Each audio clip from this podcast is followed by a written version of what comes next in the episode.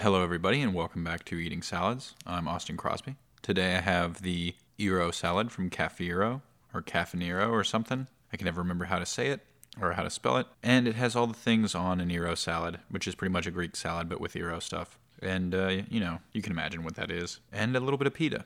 So that's kind of exciting. Here we go. I haven't eaten in a long time, so I'm kind of hungry here. Mm. Greek salads are my long time one of my favorite salads. I would say my favorite salad, but I never want to be so definitive about it. Greece is interesting because it's such an old land where so many ancient things happened, but they're not really up to much lately. Known for the Olympics and also their salad.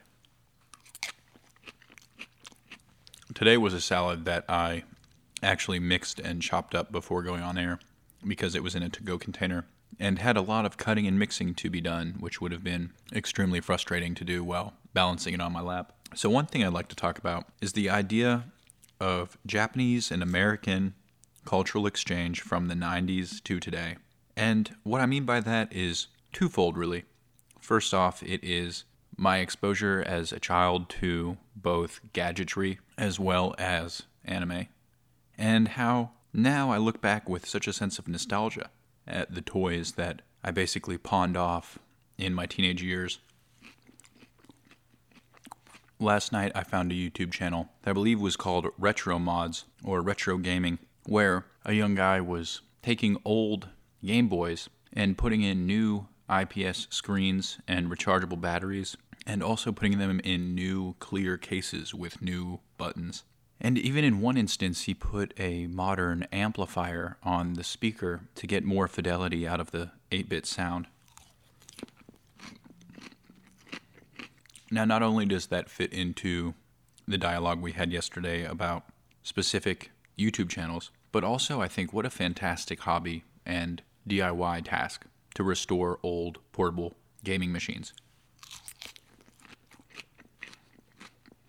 He went so far as to put all of his game collection on a micro SD card inside of some sort of Game Boy Color cartridge, which could turn the SD card games into playable catalog for his handheld. And of course, that sort of thing exists. I remember back in the day getting, I think it was called a Game Shark. I wonder where I got that from as a seven year old child or whatever. But it was a console or a cartridge that you put into your portable game console and it loaded cheat codes onto your games. I wonder how that worked, thinking back.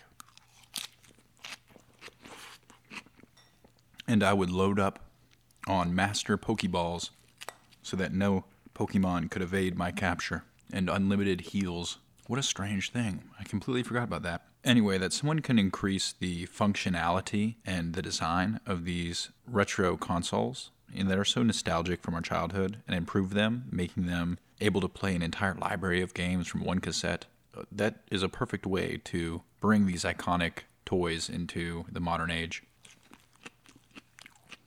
Also, on YouTube, I had recommended for me an eight hour supercut of a show, anime, maybe it was a movie, called Berserker.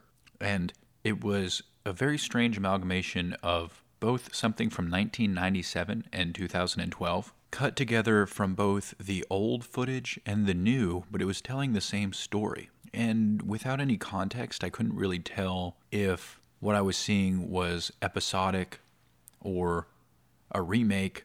And of course, I did not watch all eight hours of it, but I thought that it was pretty interesting to see the Japanese interpretation of medieval knights and mercenaries fighting and demons from medieval lore in a kind of ambiguous setting. I don't know if it was supposed to be France or England or I mean there was one character called Nosferatu Zod. That was kind of vampire in a castle, obviously like Dracula. So that could have been Transylvania.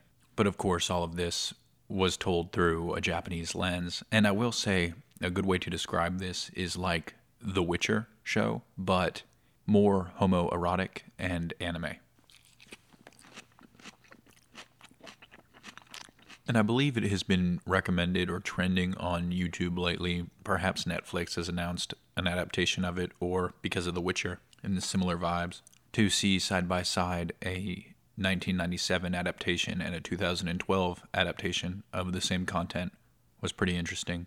I remember in 1997 through probably 2005, that kind of content would have been viewed on a 480p square monitor or 4x3 monitor, a little junky TV with a VHS player tucked on a bookshelf. So, by virtue of that, all of the medium shots or wide shots of this were not rendered very much. They were sparsely detailed, and that was kind of intriguing because now, of course, I'm blowing it up onto a 16 by 9 4K TV, and it's gigantic. And even the 2012 version had moving leaves and it was 3D animation, which wasn't fantastic by itself. I mean, not that the leaves are part of that, but the 2012 animation did not blow me away.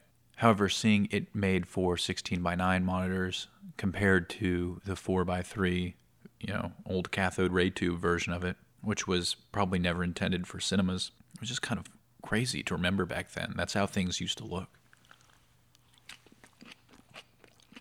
And it fits a similar vein of playing these old Game Boy SD games on an IPS screen, where now you can see the real colors of the games, where it is properly backlit with decent viewing angles, and doesn't have that weird grid that I don't know how to describe it, maybe like a calculator screen, how they were almost green with a little grid across them. That's how Game Boys used to be. But now you can put a proper LCD in one of those. And I was also very impressed by the addition of rechargeable batteries and the amplifier for the sound, which actually revealed entire little notes I would have never caught on OEM software or hardware.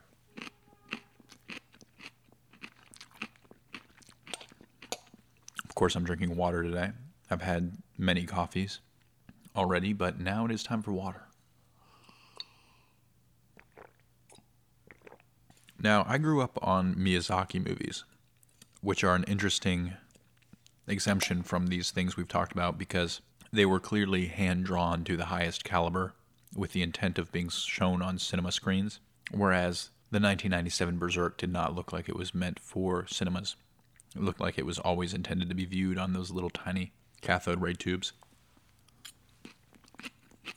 So we were kind of spoiled.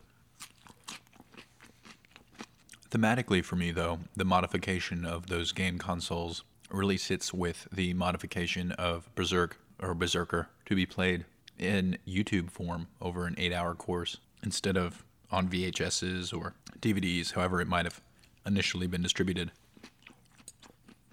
I find it easy to appreciate every time it cuts back and forth between formats how teams that picked up the original intellectual property chose to maintain both the look of the original characters, but I think also sometimes their voice actors. So I don't know how to explain. Sometimes the entire location of a scene is further animated.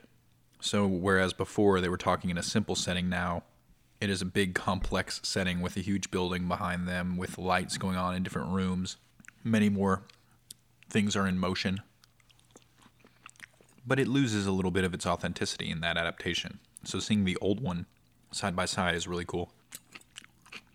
And I wonder if that is what makes it accessible to me.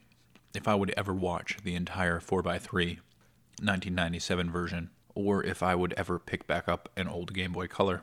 But now that you can get a synthesis of the old and new, it makes it entirely compelling to someone like me just like a Greek salad. Well, friends, I should be getting on with my weekend. That salad was delicious, if not a bit large and filling, which I guess is what you're looking for in a salad. So if you're looking for that, go get a Greek salad with some goat meat atop it. Thank you for tuning in. I will talk to you tomorrow. Have a good day.